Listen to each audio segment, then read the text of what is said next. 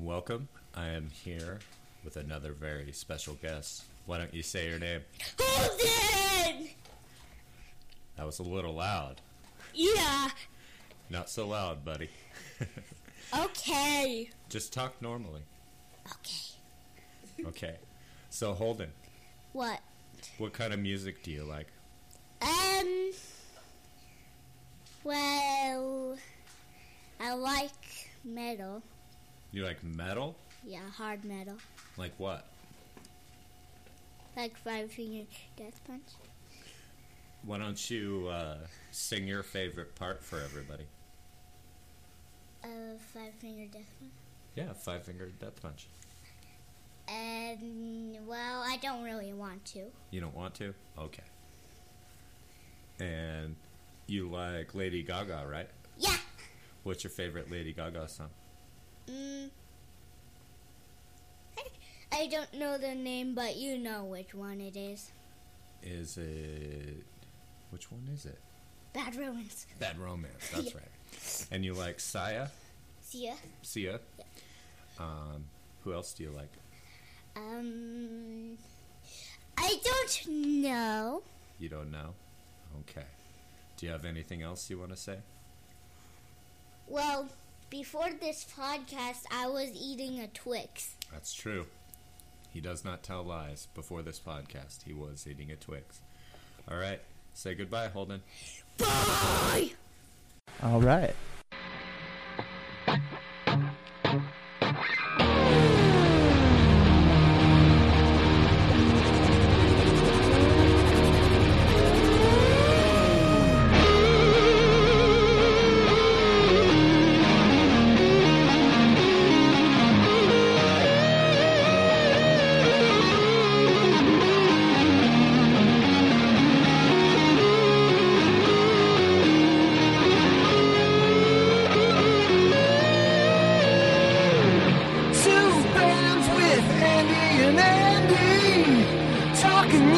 With Andy and Andy.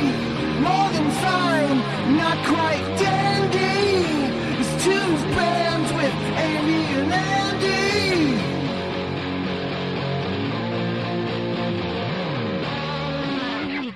Hello again, everyone, and welcome to episode three of Hello Name again. Two Bands with Andy and Andy. My name is Andy Brown, and of course, alongside me is my co-host. Episode three, Revenge of the Andy. the Andy. Strike Back. Um, so before we uh, get get into things, uh, I had a few uh, housekeeping notes. Um, the first is that we actually lied to our listeners at the end of last episode last week. We didn't lie. Yeah, we just we just changed didn't have a plan. yeah, yeah. So instead of uh, this being Radiohead versus Spiritualized, we're doing ye old uh, Britpop debate, um, which kind of rivals the Beatles and the Rolling Stones, uh, I think, in terms of an intensity. Uh, which of It's course like the is 90s uh, version. Yep, yep, the '90s version, which of course is Blur versus Oasis, um, which is kind of weird um, because I don't think they really have all that much in common, um, other than that they were really good bands in the early '90s that were from England. Um, Kind of like the Beatles and Stones then? yeah, yeah, basically. um, also, I admit this is pulling from episode one, um, but I just happened across this today. Um, when we were talking about the Beatles, um, I said that Yer Blues was on Abbey Road, and then you said you thought White it was Album. Let It Be. Yeah, turns out, yeah, it was the White Album. So. you know, they got a lot of songs on a lot of albums. They get mixed up sometimes. Yep, yeah, and both of us got that one wrong. So no big. Dope. Um, and the last thing um, is that uh, I'll put a link in the description for this, um, and I'm I promise I'm not going to push this podcast very much um, on the music podcast, but I do have another podcast, and it's about politics called uh, Talk Democratic Dysfunction. Um, and I would encourage people um, to check out at least about the first 45 minutes of the uh, last episode um, because we interviewed our friend Ryan Morgan, aka Attack Imu, um, who's down in Honduras working with uh, Witness for Peace.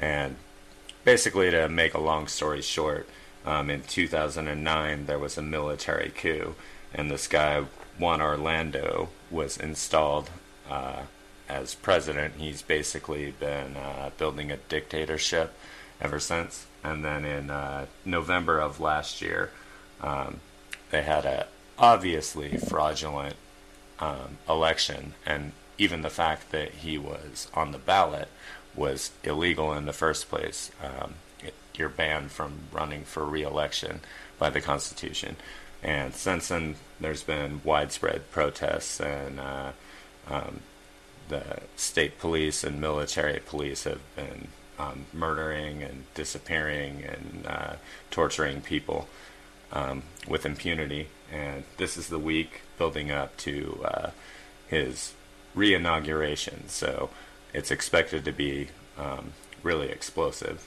Um, so that's important to me. So if you want to check that out, um, you They should have out. elected Tony Orlando. They should have. That would be way better than Juan Orlando. Um, so how was your week, Andy? It was super cool. Right on. What happened this Well, week? Well, mostly mostly the weekend. Um, well, as uh, anyone that actually knows me knows that I'm like a massive Kiss fan. Correct. And uh, this Saturday in Atlanta, they had like the biggest Kiss convention probably ever. Nice. and I met a bunch of people that I've known online for like as long as I've known you online. Um, and so I was just that was a lot of fun. I met a lot of people, hung out with a lot of people, and it was uh, like a pretty big deal in Kiss fandom world, and it was awesome. So what what kind of things uh, go on at, at a, a Kiss convention? Well, the main thing was is um, when Ace Frehley left the band, the original lead guitarist in 1982, he was replaced by a guy named Vinnie Vincent, who stuck around for two albums, and on those two albums, he was like the ma- majority co-writer on on most of the songs. So he he wrote with Gene and Paul, and and those two albums kind of um, brought them back from the obscurity they had entered into in the early 80s. And so, but he, you know, he wanted to be paid more than they were paying him. He didn't want to be a sideman, so he didn't sign the contract. He left the band, blah, blah, blah. He started his own band. And then uh, sued Kiss, lost, and then pretty much fell off the face of the earth for like 20 years. His last public appearance was in, uh, I think, 1996. And so Saturday was his first public appearance since then. And there was people. Wow. That's why there was people coming in from all over the world for this thing. Well, damn, yeah. As a Kiss fan, I'm sure that was super exciting. It was pretty huge, I'll bet. momentous. Yeah. Well, undoubtedly, that was the highlight of your week. Oh yeah, yeah. I mean, Yeah. It, until I go meet Gene Simmons and get my two thousand dollar Gene Simmons vault, it's the highlight of my. I think. yeah. Actually, we we haven't talked about that on the pod yet. So uh, why don't you go ahead and tell people about that? Um, well, uh, you know, I'm a huge Kiss fan, and I'm actually a fan of their music. And um, uh, Gene Simmons is releasing this box set with like uh, 11 CDs, 166 songs that have never been out. So that's like manna from heaven for me. Uh, the only way you can get it though is to pay him two thousand dollars and go meet him so he can hand it directly to you, and probably like scare you from trying to upload it online or anything. Yeah, probably. So, so yeah, on the other hand, pretty though. I mean, it's two thousand dollars, but still, like Gene Simmons is gonna physically hand it to you in person. Oh yeah, and you get you get at least five minutes, you know, actual quality time. When I did the Kiss meet and greet in 2010, it was like maybe 15 seconds. You got to talk to each guy, you know, snap a quick photo, say a quick word, and move along. Let the next person in. But uh, so this this is going to be like actual quality time, and and a cool event. And he he plays a little acoustic uh, set, and they give you the free food and drinks. And I, I think you know it's it's it's expensive, but it's a good value. Yeah, I mean, for me, like uh, that would be like if I got to meet Thom Yorke or something, you know. And if I had two thousand dollars, I would pay two thousand dollars for that. so. Yeah, I, I mean, I don't really have it, but I figured out a way to find it and made it happen. right on. Uh, did you watch any uh, football this weekend? I listened to it on the radio, and I was extremely disappointed because I was like thinking, how awesome would a Minnesota versus Jacksonville Super Bowl be? And yeah, that's definitely what that I was rooting totally for. didn't happen. yep. Yeah, and Jacksonville even like uh, went into the fourth quarter with a ten point lead, and then uh, oh yeah, Tom Brady was the best quarterback Fucking of Tom all Brady. time once again. Um, Highlight of the football weekend for me: the Tom Brady post game interview. I don't know if it was TV and radio because I was just listening to radio, but he's being interviewed and he says, "Man, that game was fucking unbelievable." and the, the commentator, he's like, okay, I, "We apologize for that language," and we know Tom's very excited and he's in the moment, and Tom goes, "No, no, I mean it.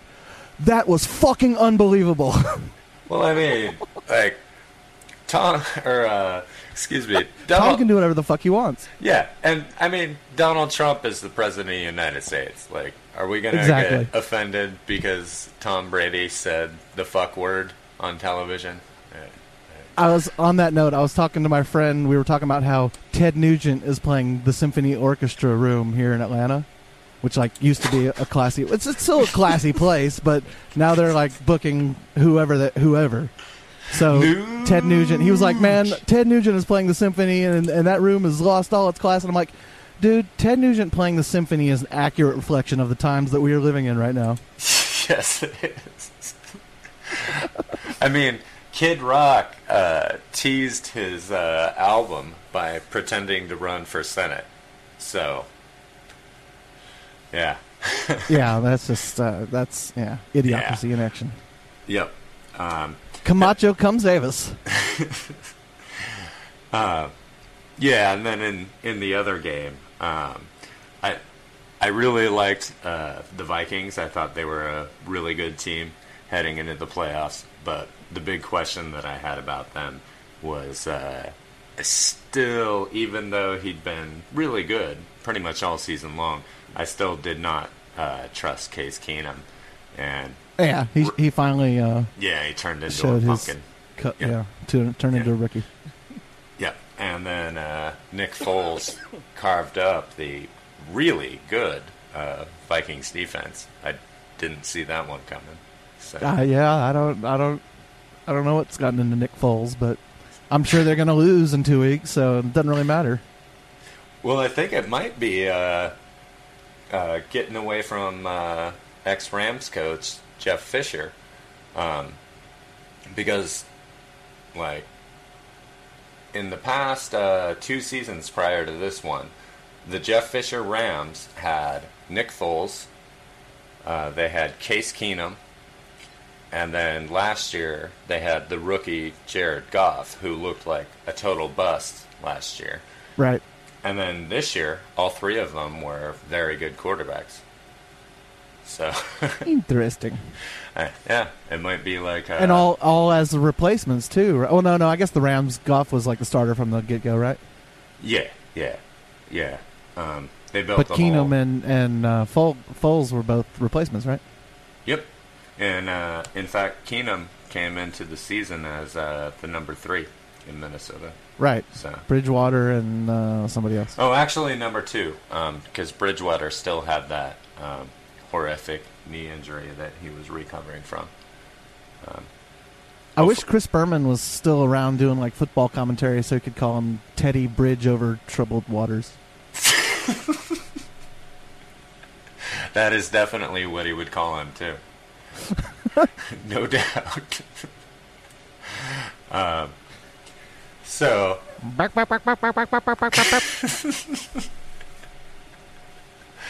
uh, so shifting from uh, uh, sport over to music which of course is the uh, subject of this podcast, not movies.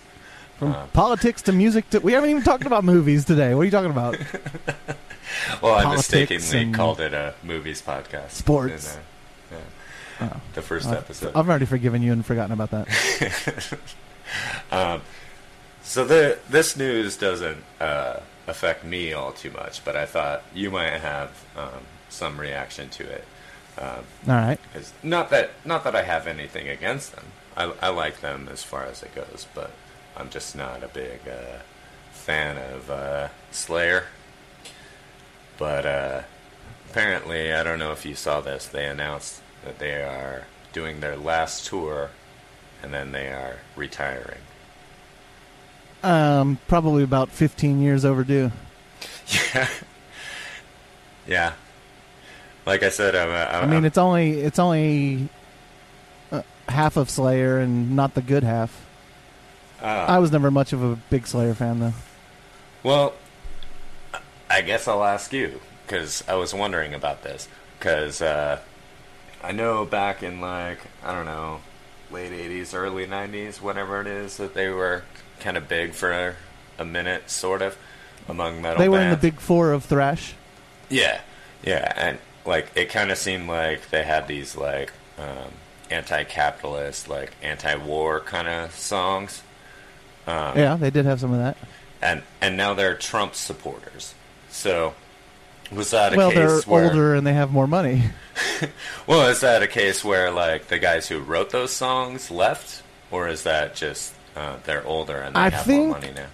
Not, I don't know a whole lot about Slayer, but I think the singer Tom Araya is the main lyricist as well, and he is still in the band. So it probably was just him getting older and richer and changing the way he saw things. So it's kind of like a Metallica. He's also he's also type- Catholic, so I don't know if maybe oh, yeah. you know that Okay. had any effect. Yeah, that probably does. So that's kind of like a Metallica type situation. Of course, we'll absolutely get into Metallica when we get to Metallica. I think we're gonna do. Doesn't Metallica and Guns N' Roses make sense? Oh yeah, yeah, because they did that big stadium Uh-huh. tour together when they, They were were kind of both both at their huge at the peak. same time. Yeah, Yep. yeah, definitely makes sense. All right, yeah, we'll definitely do that one. Um, I was also That'd be a good looking over um, some of the albums that are coming out uh, this next year that I might have. New some- Dean Ween album. New Dean Ween. Yeah. What else New that, Tool. that you're excited about? Yeah, I was gonna bring that one up, and I think that one might be uh, vaporware. We'll see. I don't know. I think because they've been talking about it forever, and so I can see how you might see that. But apparently, they're actually to the point of Maynard's writing lyrics and recording vocals, which is the last step for them. Well, that would be interesting. I used to like me some And Tool. You used to like who? Tool. Oh yeah, I've I've always en- enjoyed Tool. Um, they've never been one of my favorites, but I I I, I get into them. I enjoy them. Yeah. Um, I liked everything up through Lateralus, and then I didn't. I don't think I ever heard the follow up to that, whatever it was called. Ten thousand days. Yeah, I I never listened to that one. It's it's good. Yeah, It's maybe not quite Lateralus good, but it's good. Yeah, and that one was really good. Um, did you Yeah, that's see? the best. Did you see that one on uh, their tour? I saw Tool twice, and I think it was uh, both uh, post ten thousand days Hmm. Yeah, I saw them twice because they they've been touring consistently, even though they haven't put out an album in twelve years. Right. Um, yeah, I saw them twice. The first time, um, it was at this like outdoor venue um, in Boise, and uh, they came out, and uh, this was after Ænima, and like Maynard was just pissed, like at the fans the whole time because they were was like a mosh pit, you know. Um, Right? and he got like progressively madder and madder um, and he would say like stuff like uh, um, our music is about anger because anger is positive. It's not about hate. Um, and like he tried at one point like uh, saying, uh, trying to do some like uh, uh, psychology on the audience. He was like, uh, um, you know what? People ask me what keeps me going on tour, and it's not the money, it's not the fame, it's not the drugs, it's all the hot, sweaty guys rubbing up against each other. So that didn't work. like they just kept I think most it. of what Maynard says is just to see what kind of reaction he gets. Yeah, but like like he was genuinely mad. Like he was truly upset. Um, Maybe. no, he was because at one point uh, he came out and this was only like 30, 35 minutes into the show. Um, he just goes, "Well, here's the surprise. We're done." And then they just walked off. I mean, I can I can buy that because you know they're probably feel like, hey, we're here playing some you know out there music. Why don't you instead of just beating the shit out of each other, listen to it and experience it, you know? And it's you know when bands playing, it's kind of a communion with the audience, and if the band is not connecting with the audience and totally not feeling it, then and and maybe I mean you know it's pretty extreme to to walk off, but you know as long as they fulfilled their contract, whatever it said, how long they had to play, then fuck it. Well, and yeah, you know, and I was one of those people. Um, you can probably imagine the kind of things that I did before going into that show. So, like, I was into what they were laying down, and uh, I was chilling, and I wasn't even real super upset when they walked off. Um, but that was my Yeah, I mean, experience. You know, you, I- wouldn't be too upset about uh, something like that because you realize that it's like you know like a rare, interesting experience. You know, you maybe didn't get the full show you were expecting, but you got something that not a lot of people will get. well, I just told you the story, right? That's right. that was uh, probably 20 years ago or so. Um, but then the other time that I saw Tool uh, was on the Lateralus tour, and that was one of the better um, shows that I've ever seen live. That was really good. Like, they had, yeah, uh, they blew my mind both times I saw them for sure. Yeah, like there were no um, house lights on the stage at all. Uh, they were completely in darkness, and then they just had two big video screens set up on, on Yeah, either side of the I, I think I saw that tour actually. Yeah. Yeah, yeah, that was good. so That was pretty crazy. Um, I think the uh, moral of that story, kids, is that if you ever have access to uh, psychedelics and the opportunity to go see a Tool show, you should take it. Uh, no, kids, don't do drugs. Don't don't do hard addictive drugs, kids. Um, I remember when I was uh, like 17, working in a, a pizza shop. This old hippie guy would hang out, and he played pinball, and I liked playing pinball. So on my break, I'd go back there and play pinball and chat with him. And I remember one day, just unsolicited, he was like, "Man, LSD is a strong drug, and you better have a strong mind."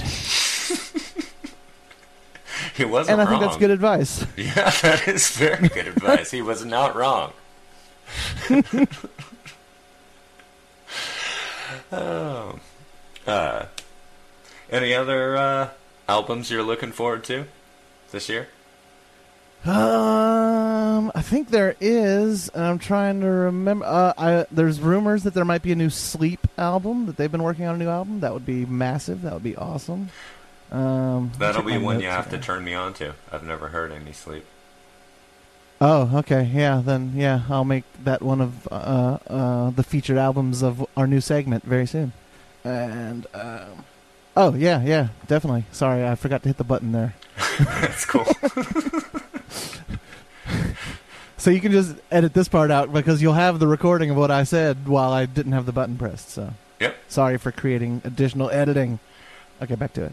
Oh, no problem. Uh, yeah, no, uh, Dean Ween Group. That's my most anticipated one for now. Right on. I don't think we count the uh, Gene Simmons Vault since that's you know archive release, not Yeah, really that- new release. Not a new album. So I'm looking forward uh, to these for varying degrees. Um, the Decemberists, probably not your cup of tea. Um, No, not my thing. yeah, I usually liked them, but uh, I really didn't like the last one, so I don't know. We'll see. Um, Titus Andronicus has a new one coming out. I really like those guys. You might like them. I think I, actually. sampled them once and found it interesting, but didn't really grab me. Yeah. Here's a weird one. The Breeders have a new album coming out. Weird. Yeah, I know. so that could be interesting. Might not be interesting. Um, Could be a cannonball. I hope so. Um, I know you're looking forward to this one. Um, Kanye has a new album coming out. Um, Oh yeah. Interpol, that's another one. Like Interpol. randomly out of nowhere, they have a new album coming out. Of Montreal has one coming out. What do you think about? I, I saw that. Montreal? Yeah. You know, I I expected that I was gonna like really like them, and I I I couldn't tell you what album I listened to. I listened to a couple of their albums, and this is probably in the mid aughts, 05, 06. And um, the first time I listened to it, I was like, "Man, this is really weird and cool." And then the second time I listened to it, I was like, "I never want to listen to these guys ever again." I can see both reactions, honestly. Uh, yeah, it just it was it was too much. Yeah. Um, and for me. Um, this they're cool. Uh, they do cool shit, but it's just not for me. Yeah. Um, I really like them, but I, I can definitely see why people wouldn't. Um, Right. this one I'm definitely looking forward to, um, which is uh, My Bloody Valentine. I guess has a new Odd. album. I did not know they had another one coming out. Yep. And uh, I liked that last new one they put out. I guess it's probably what five years ago now. But yeah, uh, five years ago. It was pretty good. Yep. Yeah. Yeah. It's no Loveless, but nothing ever will be. Right. Yeah. That's. I love the uh, the takes when that album came out, where people were like, "This isn't Loveless." Like, well, no shit. Shit. if that's the standard, like, nothing they ever do will be good enough. But it was pretty damn. they might as well just go back to not releasing albums like they Yeah, did for exactly. twenty years. Yeah, it took them over a decade to put a new album out, and you're like, "This is just to realize that, like, okay, it's not going to be Loveless, but it's going to be okay. Yeah, and it, it was actually really good. I thought so. Did you ever listen to the Dinosaur Jr. album that uh, Kevin Shields did a lot of stuff on? Uh, I Uh-uh. think it was um, uh, it was Hand It Over. It was like the last one before he became the Fog for a while. I think I It's probably should the best check best. Dinosaur Jr. album if you like them at all. Yeah, I do like Dinosaur Jr. Um, so yeah, uh, I think five years as a uh, turnaround time for a new My Bloody Valentine. That's pretty amazing for My Yeah. Bloody Valentine. Yeah, That's fast. Uh, you watch like Tool will have another album out by like 2022, and we'll be like, holy shit! It only took them four years this time. Sweet. I can't say anything. The Telestrion album that's coming out on April 20th, plug, uh, we started working on that in like early 2012. Yeah, but you do have Mitch Shrimpton from Spinal Tap on Well, the yeah, drums. that makes so- up for everything. Yeah, all is forgiven. And it comes out on 420. That's 420, this coming one. Plug. It's new whenever anyone hears it. Yep. And this week, this is also music related. Um, we resurrected one of your uh, brainstorming ideas that I thought was good from our early discussions, um, which was plugging an album um, to the other Andy. Um, and yeah, we, each ma- we make we make each other listen to an album of our choosing. Yep, and then we have to And then listen review to it. and then report back. Um, Yeah, I think that'll be pretty cool. Fun. I think so too. Um, so why don't you go ahead and give me uh, your recommendation first? All right, uh, my album for you this week, which uh, if you can't find it or if it's not on your favorite streaming services or whatever, because it might not be. I'll make sure I find a way for you to hear it. and it will be uh, Kula Shaker Pilgrim's Progress, and this will become relevant to our later discussion. All right. And uh, is there anything you want to tell me in advance about that? Um. Well, uh, they uh, they were at their peak in the mid to late '90s, and uh, then they broke up for about ten years, and this was their second album after they reformed, and um, it's pretty amazing. I think you're gonna like it a lot, and then you'll uh, might swing to my later argument. All right. Uh, if you had to uh, put it in a, a genre bin, what would you say it is? Psychedelic Britpop. Sounds good to me.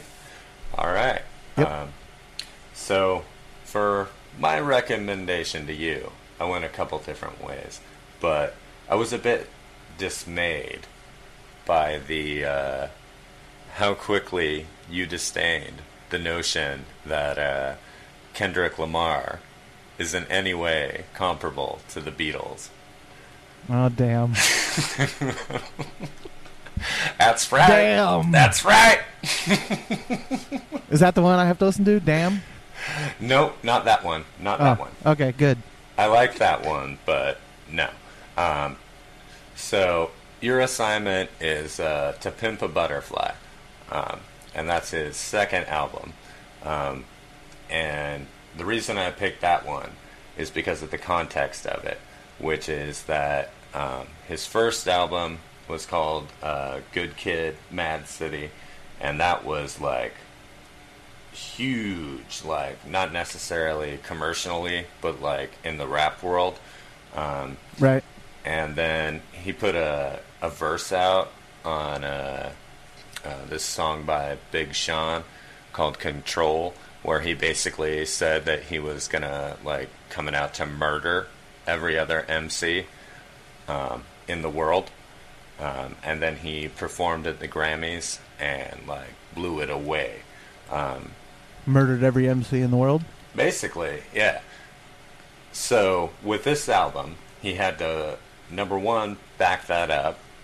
Um, number two, deal with like being a huge star for the first time, and also, um, like while that album was uh, gestating, was when like Ferguson happened and like Black Lives Matter and all that came to the forefront, Gotcha.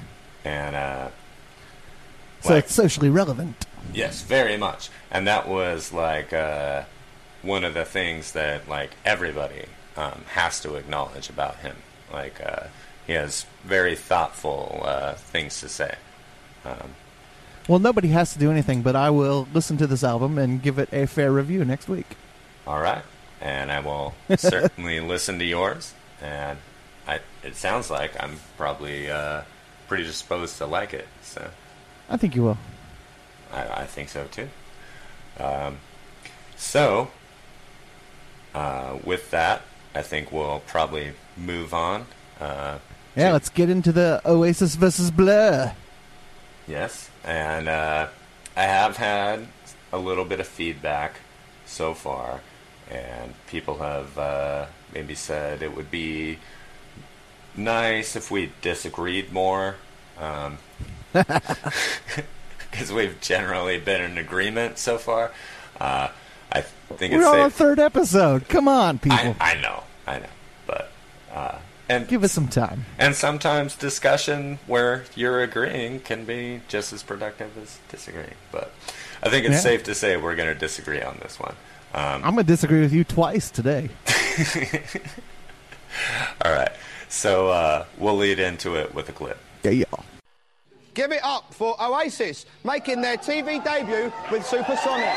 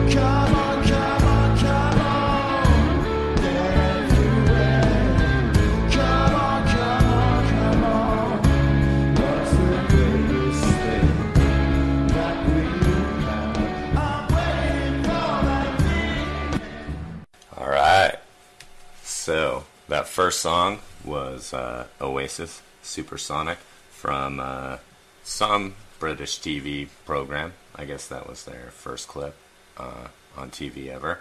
Uh, the second one was uh, Tender by Blur from Glastonbury in 2009. Um, and before we really get into the meat of this, uh, I just wanted to read a few quotes because Noel Gallagher is one of the funniest people on the face of the planet. oh yeah, he's amazing. so he's an asshole, but he's a very funny asshole. Um, so I'm just gonna read these real quick. Um, so this is uh, he was asked um, what he thought the worst possible psychological torture would be. He answered, "Being sat beside Liam on a 15-hour flight. It happened just the once, going to Japan or somewhere. It's just horrible." Uh, Another one on Liam. He's rude, arrogant, intimidating, and lazy. He's the angriest man you'll ever meet. He's like a man with a fork in a world of soup. Do you know what I mean? And I do know what he Do you know what I mean? This one is also about Liam. I read these interviews with him, and I don't know who the guy is uh, who's in these interviews. He seems really cool because the guy I've been in a band with for the last 18 years is a fucking knobhead. Brotherly love. Oh, heartwarming. Uh, on drugs, um, didn't go into rehab like all me mates did. Fucking lightweights. You know what I mean? I really like this one. Uh, this is also about drugs. Um, I still pe- tell people that the Be Here Now album is the best advertisement against taking cocaine. It goes on too long. It's smothered by its self- sense of self-importance, the same as coke users are. Pretty much. Yep. Uh, so, about the the band Keane, I feel sorry for Keane. No matter how hard they try, they'll always be squares. Even if one of them started injecting heroin into his cock, people would go, "Yeah, but your dad was a vicar. Good night." And, and it's Keane. God, Keane were so terrible. yes, they were. Speaking of ter- Somewhere only we know.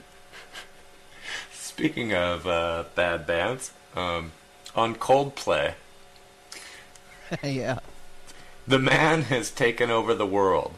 All the kids have to look up, up to now are bland, faceless fucking trainee police officers. Liam should be given a knighthood. You couldn't imagine Chris Martin from Coldplay laying out a photographer for taking a picture of his kid.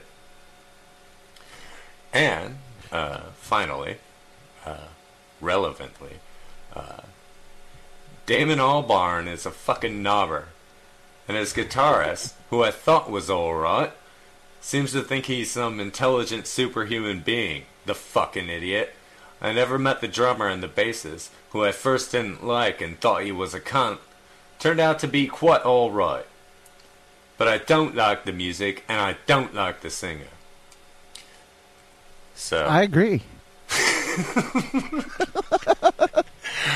Well, I guess that removes all uh, suspense. So, uh, Andy, well, go in, ahead in the, and tell in the us battle who of you. Oasis versus Blur, my pick would be Kula Shaker. But I'll play by the rules, and I would definitely pick Oasis, even though I would have to say that the best thing about Oasis has always been Noel Gallagher, and I like Noel Gallagher's three High Flying Birds albums more than anything in the Oasis catalog. And then, just for one last plug, I like Kula Shaker more than anything by any of these bands. They're probably my number four, number five favorite band of all time. Same era, Oasis had the fastest selling debut album in British history until Kula Shaker came along, and their album sold faster than the first Oasis album. But then they had some issues, and the press turned against them, and they were, had to go away for a while. But um, so obviously Oasis way huger. But yeah, Oasis versus Blur, Oasis, Oasis, Oasis by a million. So you would rate uh, High Flying Birds, last three albums, over uh, Definitely Maybe and What's the Story Morning Glory? Yeah, because t- to be honest, my f- favorite two Oasis albums are uh, the last two they did, um, "Dig Out Your Soul" and "Don't Believe the Truth." I like those better than definitely maybe and "What's the Story Morning Glory." And I, I like definitely maybe and "What's the Story Morning Glory." I love both of those albums, and "Morning Glory" was the one that got me into Oasis originally. And we listened to that album a million times at the record store, and it never got old for me. I, I still enjoy it, but I like those last two better than the first two. Huh. Um, well, I, I love uh, Dig Out Your Soul, for sure. Um, Oh yeah, man, that Yeah. album's so good. Yeah, I, personally, I I might rate that above uh, What's the Story Morning Glory. Um, I wouldn't rate it above, definitely, maybe. Um, but full disclosure, um, this week I did try to uh, either re-listen to or listen to for the first time every Blur and Oasis album. Um, I got pretty. So you got to all that stuff in between uh, "Be Here Now" and "Don't Believe the Truth." That the one I didn't get to. Um, well, I didn't get to uh, the last two Oasis albums, but I obviously um, already loved "Dig Out Your Soul," so I didn't really need to listen to it again. But it, I, well, you should you should definitely I've check out "Don't it. Believe the Truth" at some point if you haven't listened to that one because Yeah. it's really good. And uh, "Lila" is probably one one of the top five Oasis songs. Period. Right on. Yeah, uh, I will try to get to that. Um, yeah, and that's a, the the thing. I think uh, in terms of like just right out of the gate, bam, bam, a start to your uh, rock and roll career.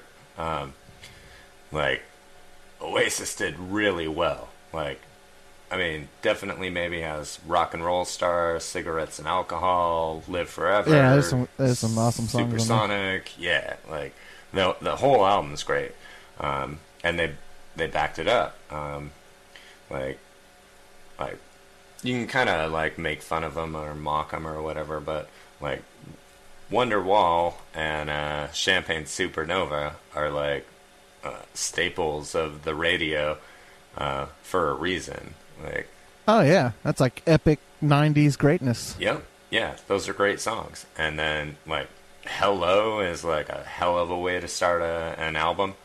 Um, oh yeah, yeah. It's probably Don't my favorite Look- song on that album.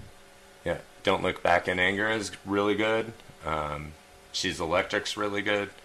Um, yeah, so those first two Oasis albums were really great. Definitely. Not Um, maybe. And on the Blur side, um, I'm not going to spend any time defending uh, their first album, Leisure. Um, I don't think it's really that great. Um, I guess I would say that's kind of like their Pablo Honey. They weren't totally sure what they were doing quite yet.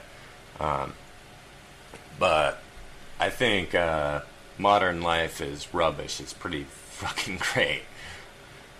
and like the cliche is, and and it's true to a degree um, that Oasis were like the rock and roll band, and uh, Blur were more poppy or like prog or whatever, however derogatory term you want to use to it. Like they, uh, Well, prog is not a derogatory term for me. I don't. I don't know what what. Uh, it's kind of like. Uh, I don't know. I know it's not for you, but some people do use it, and it the way they use it as a derogatory term, it doesn't mean like you're playing like King Crimson or uh, um, Genesis. It just means that you're not just straight ahead playing rock and roll. Okay. Yeah, to certain people, it doesn't make any sense. Um, but Modern Life is rubbish. It's a straight ahead uh, rock and roll uh, album. Um, For Tomorrow, um, Colin Zeal, um, Starshape, Chemical World, those are all like straight up um, great rock songs. So I really like that album. Um, and then after that, right after that, um, they came out with Park Life, which I don't know what you think of Park Life. Um, I I think that's the one I listened to recently when we were chatting about this matchup, and um, it was just like it. It was like you know I, I listened to a lot of their stuff uh, just to see what it was like back when it was new in the '90s, and always uh, my memory was being instantly turned off from it, aversion to it. I just didn't wasn't into it, didn't like it, and I I think it was Park Life was the one I went back and checked out again and it was the exact same reaction. I was like, ah, "This is just bad. It's just not good." I mean, the, they're when they're at their best, it sounds like bad second-rate Kinks. You know, I, I'll go listen to the Kinks and hear hear it done right. You know. oh man, Now, sa- saying that, I did I did enjoy Think Tank, one of their later albums. They got like heavy and found some good loud guitars, and I, I, I couldn't tell you. Uh, We've got a file on you, and there was a couple other good songs that I really did enjoy on that album. and the the funny Um, thing about that is, uh, well, let me say, It doesn't sound like Blur. It's not typical Blur. It's Yeah, kind of yeah, like with yeah, me yeah, with the. Stones, you know. Yeah, and uh, I really like Think Tank. I like it a lot. But yeah, like um, Blur fans not were typical. like, "This is not Blur. Is Right, not Blur right. at all." Um, and the only difference was that um, their guitarist um, left, and so like Damon. Damon did all the guitars on that one, right? Yeah, yeah. That Yeah, was the only I- thing that I was different. And It was still a good album. I really liked That's it. probably how they should have. They should have gone that way from the get go. Well, see, I, I completely differ. what what, what was it you. Noel said about that guitarist? Yeah, he thinks he's a genius. Yeah, and in fact, he's a fucking knobber. There's probably something something to that. Um, but I don't know. Like, like I even love uh, Girls and Boys. Like, it has a good dance beat. Uh, it's got really funny, uh, ironic lyrics. It's like Uh, bad madness. No, no, that's a, that's a good track. Um, Park Life is really good. Um, End of the Century is really good. London Love is really good. Magic America. Meh. This is a low. That's. I, I'm sorry. I I know you don't agree, um, but to me that's like uh, a five star like classic album. Um, and around that same time, uh, Oasis put out uh, "Be Here Now," which, uh, like the quote I just read, It did have a couple. It had a couple good songs. yeah, yeah. And in fact, All around the world, and yeah, yeah, yeah. Uh, "Don't Go Away." yeah. And then what was the what was the super epic at the end? They actually released it as a single, like ten minute long song. Oh yeah, remember the title offhand. Hold on, I'll tell you. I'll tell you. I'll tell you. Yeah, that was a good one though. Um, but yeah, like Noel ripped it, but that that was still a it was a good album. Um, and everything he said about it was right. It, every song is too long. Um, they indulged Oh, all well, their all around the world. That was the ten minute epic. so we already mentioned it. Well, I guess okay, never uh, "Don't Go Away" and "All Around the World" from "Be Here Now" are really good. And do you know what I mean? you know, I mean, Do you know what I mean?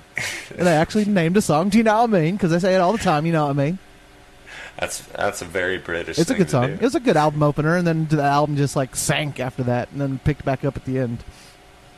Yep, yep, yeah. They uh, they were doing a lot of coke, um, and they had Yeah. just had two. That's why there's a what was a Rolls Royce in the pool.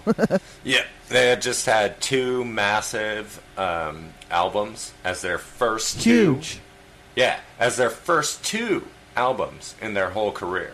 So I'm sure they. and how the fuck is like, anything Blur did any match for that? in terms of commercial success? No, of course not. Just in terms of you know goodness. Well, I already said I think Park Life is uh, a five star great album. Um, so after Park Life, they put out The Great Escape, and that one to me is like uh, um, just a perfect mid '90s album. Um, and you did compare them to the Kinks, and I think that's uh, very apt. Like uh, it's kind of that uh, same like high sarcasm um, conceit.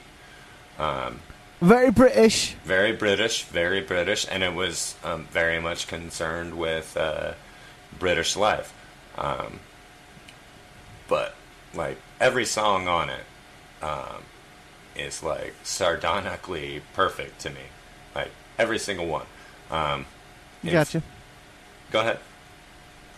Oh, I was just uh, you know I was just acknowledging your your uh, enjoyment of the album that I can't stand. Well, I mean, like to me, um, the song and video combination of the Universal, like that's one of my favorite um, song video combina- combinations, like ever. Um, and Stereotypes is great. Um, Country House, Charmless Man, Top Man, like I love it, the whole thing. I love it. So, commercially, um, in terms of commercial success, yeah, they definitely um, couldn't match Oasis. Um, but up through there, I think they definitely uh, matched them artistically, anyway. Um, Yeah, maybe. and then uh, after Be Here Now um, was Standing on the Shoulders of Giants Yeah. from Oasis. That had a few good tracks. Um, Go Let It Out, that's a great song. Um, that is a good song. Yeah. I really like Who Feels Love. Um, Is that I think by uh, this album and or definitely by the next one, I think um, Zak Starkey was on the drums for an album or two in there. Ringo was. Wow. Yeah, Ringo's kid. What do you know? Um, and I liked uh, Roll It Over. That's a good song. Um, but there was a lot of uh, not good stuff on that album too. Um, Yeah, very hit and miss in the in the early aughts. yeah, I, I don't know the last time you listened to that album, but Still, still better than anything Blur did, but you know. Um, uh, yesterday I was listening to that album, and uh, the song "Where Did It All Go Wrong" came on, and I was like, like, "Is this Nickelback?" ouch. well, That's, I mean, the name of the song pretty much says it all, right? Where did it all Yeah. go wrong? Right here. Yeah. this is the moment. We've pinpointed it for you. Yeah, and then uh, uh, the last one that I listened to uh, was "Heathen Chemistry," and Heathen Chemistry. It's got like maybe uh, one or two good songs. me, nothing, nothing caught my ear when I listened to it. I like uh, the single was cool. Uh, what was Just it? nothing. called? Um, I liked uh, the Hindu Times. That one was alright. The single. Maybe I don't. I don't even remember it enough to remember song It's- titles. it's- so. It's definitely uh, probably their worst album, and amazing that they came back so strongly with "Don't Don't Believe the Truth." You know, you know they have that awesome um, uh, um, biography movie, whatever you call those things, and uh, it really covers the early years good, but we don't know you know, what was going on around the heathen chemistry to don't believe the truth. Well, how did that? You know, how did they get back to their roots so well? You know, capture that again so well.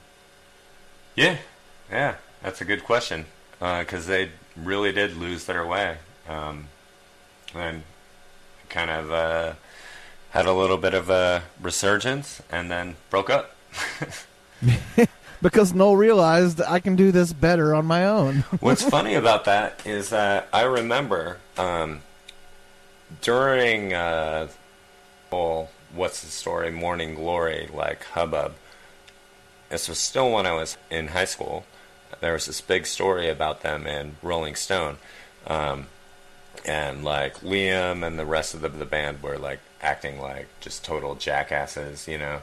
Um, around the reporters and everything. And uh, Noel was like, you know, when this all calms down, I can still write songs. What do they have? You know what I mean? yeah. No, I mean. You know what I mean? Um, on the other hand, uh, while Oasis was kind of uh, going into a bit of a fallow period, um, Blur put out their self-titled album, um, and Beetle Which one has the woohoo song? That's the one. That's the one. Oh, okay. So, Yeah. yeah, the the the yeah, the greatest sports anthem of the aughts. Yep. Yeah. The And- "We Will Rock You" of the aughts. Yeah, that was that was like their only hit in America anyway. Yep. That was the only one that broke broke through. Do any of us ever need to hear that song ever again? I don't. Nope.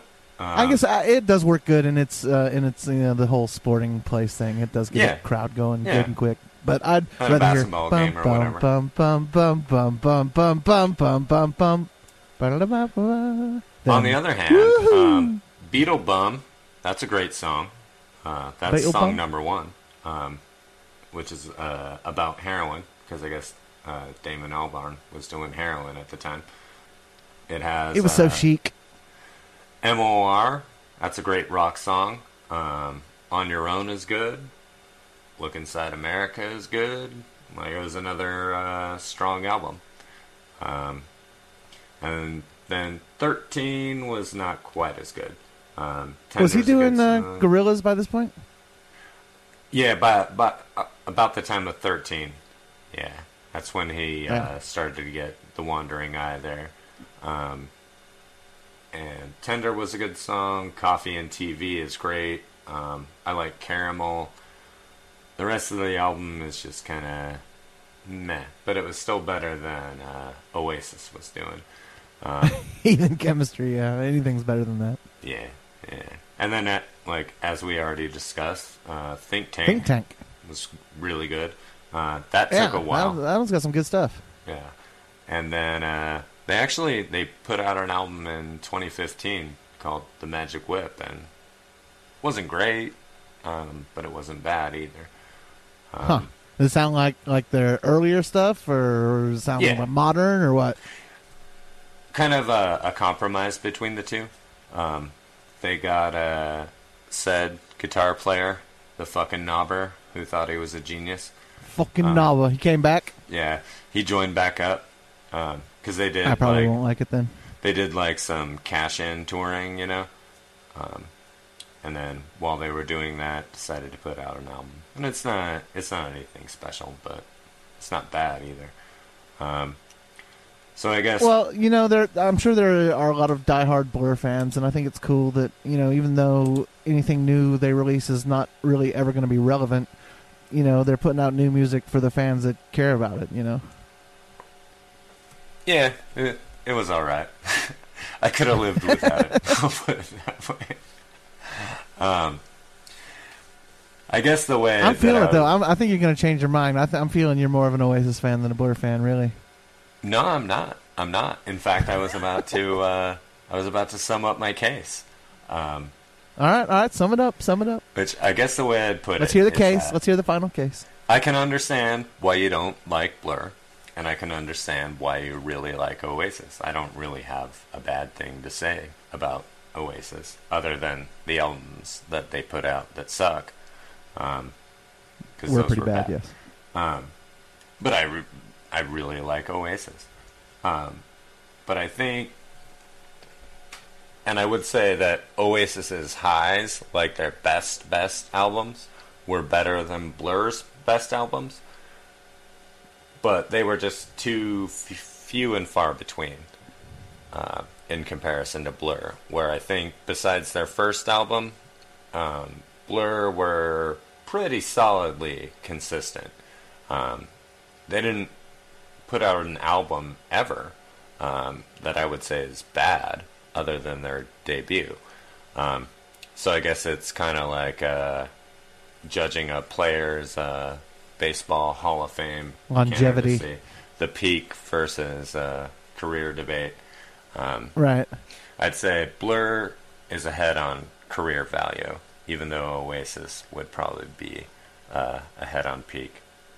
Well, to sum it up for me, uh, every Kula Shaker album is better than anything by Oasis or Blur, but Oasis uh, will still be my pick, obviously. And um, uh, yeah, High Flying Birds. I mean, uh, whether you consider that separate or along as a part of the Oasis thing, I mean, those are three really, really strong. Al- I don't know if you've listened to the newest one yet in the last year, but it was like.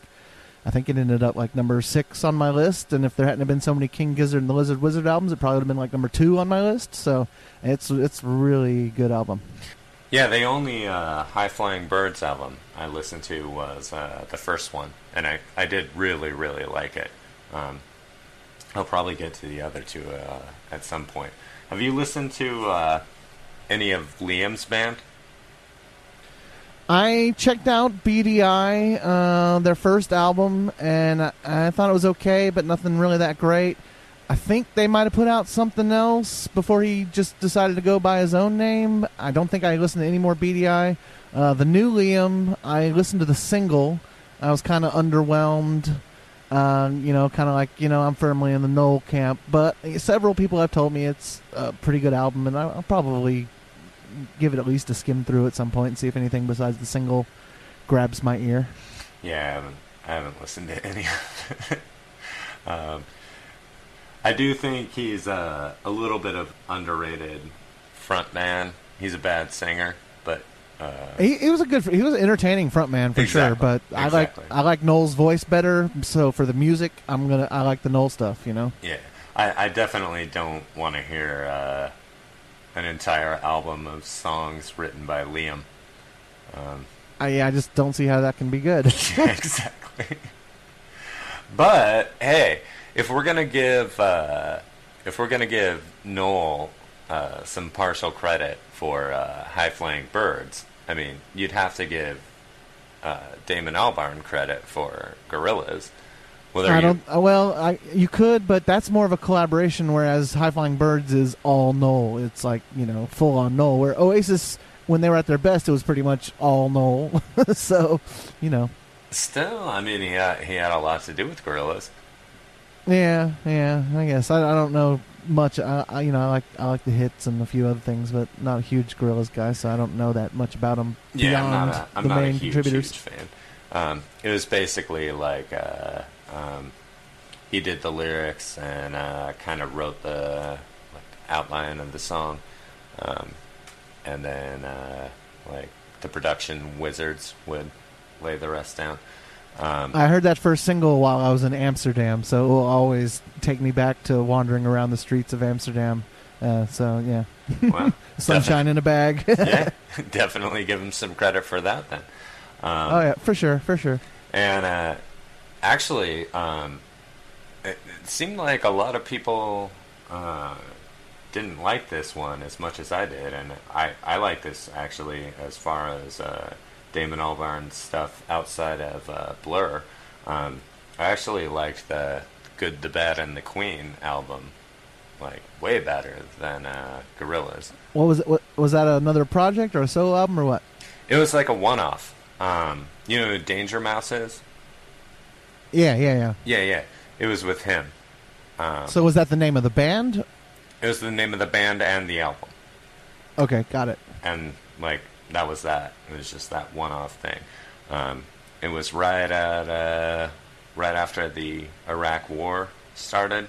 It was kind of in response to that, sort of, but it wasn't like uh, wasn't like all Roger Waters style, like preachy, you know. uh, it was more just kind of like a, a, a mood inspired by that period.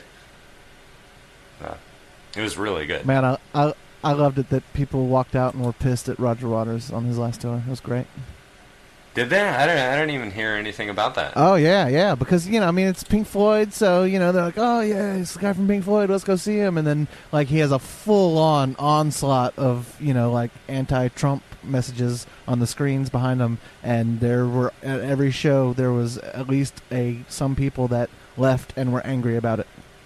Well, yeah, there's always been a, um, a high contingent of Pink Floyd quote unquote quote fans um, who are just like frat boys and jocks and meatheads, and they don't understand it at all. Who are we, who are we doing Pink Floyd against? Flaming Lips. Okay, because I had another idea that like maybe like Syd Barrett Pink Floyd versus David Gilmour Pink Floyd versus Roger Waters Pink Floyd. Because I know that that might be. Uh, anyhow, we're getting off track. Yeah, we are. Sorry about that. but um, yeah, I think you know, y- your assignment is to listen to. Uh, your assignment is to listen to Kula Shaker, so I'll be curious to hear your review on that and to see how, how where that places uh, among the Oasis Blur rank for you. I'm, I'm sure it won't. You know, it's it, they've been a favorite of mine for a long time, so you know it's going to be new to you. But uh, I'll, I'll be curious at, at your first impressions. Um, yeah, I think it's un- unlikely that after one week of listening to it that I'll even know where to rank them. But It's Uh, that good, though. I'm looking forward to it, though. I'm genuinely looking forward to it. I I like that style of music. So, and when you said the word psychedelic uh, Britpop, my ears perked up. So, all right, I think we've uh, exhausted the Blur. Versus We didn't run short this time. we did definitely did not. Uh, we'll be right at the uh, preferred running length. Um, yeah, and I don't think. Uh, That's what she said. oh, I don't think we. Uh, I'll, I'll stop doing that. I don't think either one of us uh, changed the other's mind. No, no, I'm Yeah. Oasis, you're Blur. You know, Yeah, I'm a little yeah. bit country, you're a little bit rock and roll, whatever. All right, so I think next week are we gonna actually do uh, Spiritualized some Radiohead? I think we're gonna talk about having a guest for that one, so I guess it'll be if the guest is available and ready, and then maybe we'll come up with a an alternate plan if they're not. Yeah. Um, maybe we should do that one regardless. Anyway, Uh, eh, either way, whatever, we'll figure it out. so the tentative. we don't plan these things, people. No, this is all off the cuff. Um, yeah. so tune in next week, and uh, it will possibly be uh, Radiohead versus Spiritualized with a guest, possibly. And if not, it might be something else. See you next time. Later.